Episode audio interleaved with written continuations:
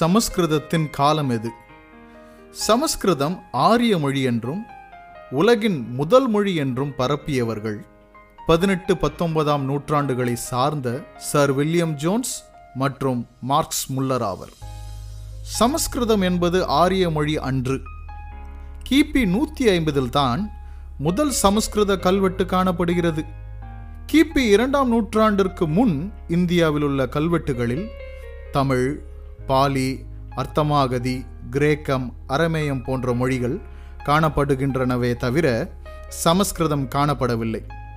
இந்தியாவின் பழமையான இதிகாசங்களான ராமாயணத்தையும் மகாபாரதத்தையும் எழுதியோர் திராவிடரே. மற்றும் பிரம்மசூத்திரம் பகவத்கீதை முதலியவற்றை இயற்றியவரும் உபநிடதங்களை தொகுத்தவருமான வேதவியாசர் திராவிடரே.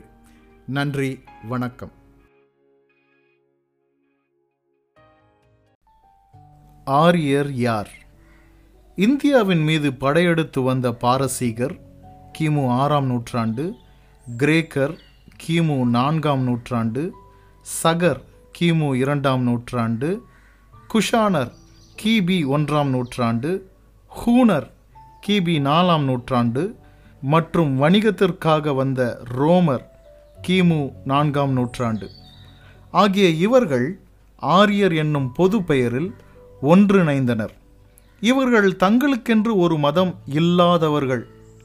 ஆரியர் என்பது எந்த ஒரு இனத்தின் பெயரும் அல்ல. இவர்கள் கிபி ஏழாம் நூற்றாண்டில் வட இந்தியாவில் மவுண்ட் அபுவில் ஒன்றிணைந்தனர். திராவிட அரசனாகிய ஹர்ஷவர்தனை கொன்று திராவிடரின் ஆட்சியை கைப்பற்றினர்.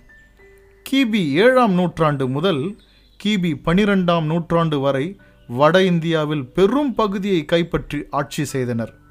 இவர்கள் கைப்பற்றிய பகுதி ஆரியவர்தம் அல்லது ஆரிய நாடு என குறிப்பிடப்படுகிறது. இந்து மதம் என்பது தமிழர் மதமே. எவ்வாறு என்று ஆராய்வோம். தமிழர் என்ற தமிழ் பெயரை சமஸ்கிருதத்தில் கூறினால் திராவிடர் என்று ஆகிறது. எப்படி என்று பார்ப்போம்.